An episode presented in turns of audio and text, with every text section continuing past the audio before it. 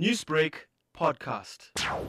The Salt Awareness Week is a yearly event and it's hosted by the World Action on Salt and Health, also known as WASH.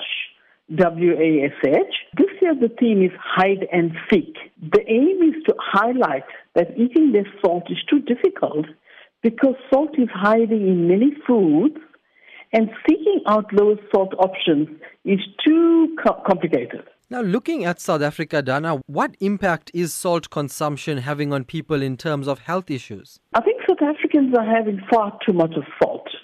In fact, we are having double the amount that's recommended by the World Health Organization, and that is like about five grams.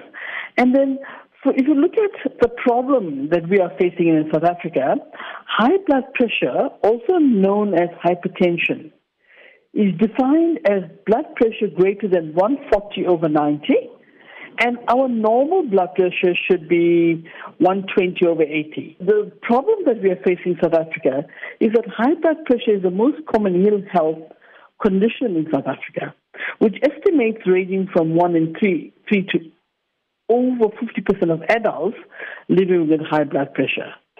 So high blood pressure becomes increasingly more common with older age as many as 80% of our older adults have elevated levels. And you know what's more worrying? In South Africa, high blood pressure often goes undiagnosed. And also it's very, very poorly controlled, leading to entirely preventable death and disability.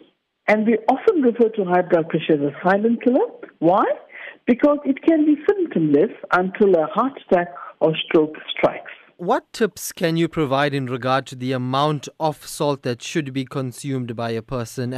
The World Health Organization and the recommendation of five grams of salt, right? Uh, most of the salt is not added during cooking or even at the table, but are hiding inside packaged and processed foods, making it very easy to exceed this limit. So salt is hiding in almost all processed foods, from bread to biscuits, sauces to spreads, cheese to cold meats and takeout and convenience foods. So what is important is that for us to make sure that we are aware of where the salt, salt, salt is hidden. Newsbreak, Lotus FM, powered by SABC News.